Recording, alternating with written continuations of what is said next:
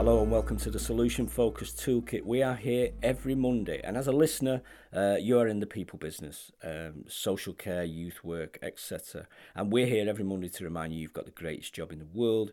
You are helping people. My name's Michael Dawson from the Action Factory Training, and here on this podcast, we look at life through a solution focused lens.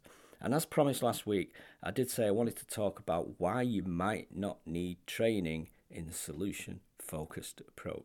It can be a bit controversial to say this, but the geeks, the academics of solution focused world would have you believe that you need formal training in the solution focused approach. But do you? This is the question.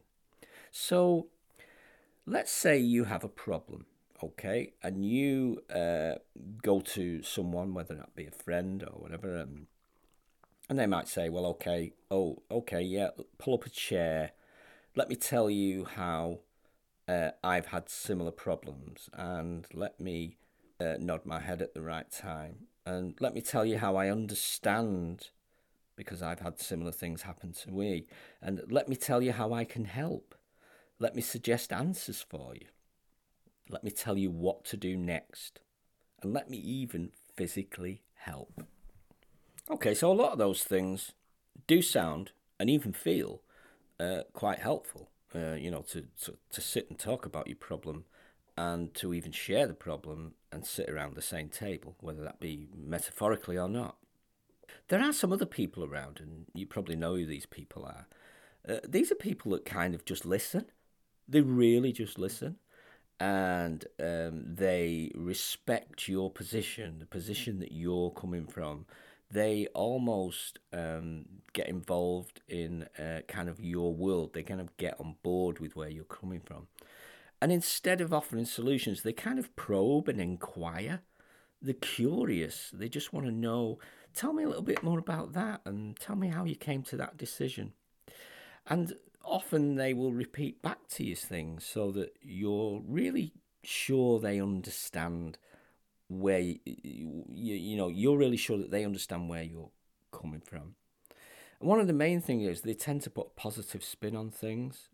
They tend to point out your strengths and abilities and how you've been through things like this before, and it'll all come good in the end.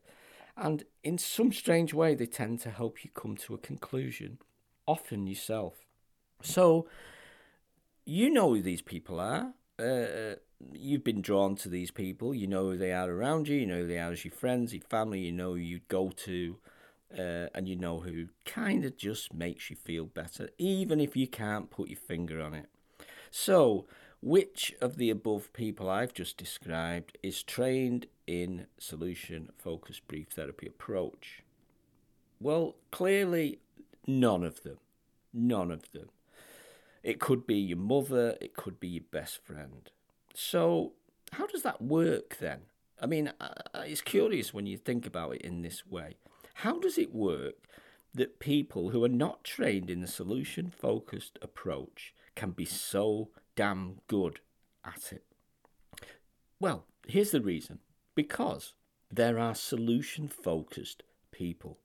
Okay, what we have to remember is that the solution focused approach and NLP, neuro linguistic programming, were designed around mirroring real people who just naturally approach life this way. It wasn't the other way round. It was normal everyday people who showed people like Insoo Kim and Steve de Shazer how they were so successful at what they did in dealing with um, people who were experiencing life problems. So I think that's a fascinating realization. Nobody trained the people who invented the solution focused approach, they just were. So remember, in the early days uh, of Insoo Kim Berg, Steve de Shazer developing the approach, they studied hundreds and hundreds of therapists and they looked at the ones that were successful yeah, and what they found were that these people were the people who were naturally more positive, who kept a positive spin on things. They just were. And what's fun about this idea is that those people still exist. It could be you, it could be a colleague, and it could be a friend. You know who these people are. That it's not as if you know there's anything um, fantastic or dramatic about this. These people are magnetic. They draw people to them, and they've got all kinds of different names. We say they're laid back, uh, you know, and I go and see Joe. He's really laid back, and he doesn't get into me ribs about things and problems, uh, or such and such. You know, he's just a great listener. You know, I just really needed a great listener. And it always reminds me when you talk about listening, it reminds me of the story of Winston Churchill at a time of great trauma in in British history when he was planning what to do about the invasion. There's a famous story, I can't quote the guy who went he was he went to consult with Winston Churchill and Winston Churchill talked for I think over an hour about the all options and alternatives and everything. And the guy left the room and Winston Churchill thanked him and said, I've come to a decision. I know what I'm going to do. And when the guy left the room, he said, I, I realised I virtually said nothing. I virtually said nothing in there. He just used me to talk. So, what's the takeaway here? Um, I think what we've got to do is recognise, like in most industries, there are the academics, and they want to complicate the approach. They want to give certificates and pieces of paper, and they want to have pieces of paper.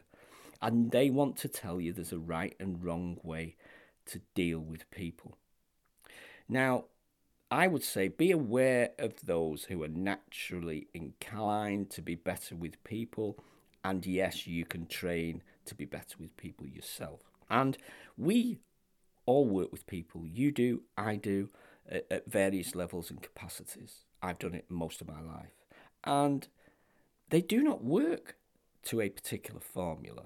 And uh, the more we go into this podcast and the more we talk, we're going to realize how fascinating human beings actually are in their approach.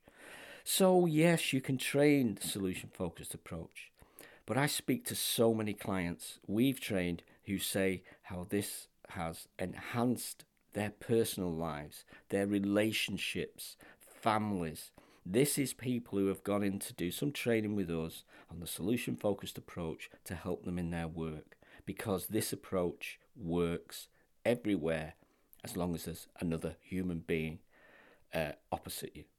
So remember, natural or trained, it could be you, it doesn't matter. You will never get any paper or certificates from us. Um, thanks for listening. We're the Action Factory, and this was the Solution Focused Toolkit. And um, thanks for being there. Please remember, we're here every Monday morning to remind you you are working with people. You've got the greatest job ever. Really interesting. Next episode, I'm going to be talking about the Big Four. Big Four, a huge chunk of research that shows how uh, you can improve the way that you deal with your clients. Thanks for listening, and we'll talk soon.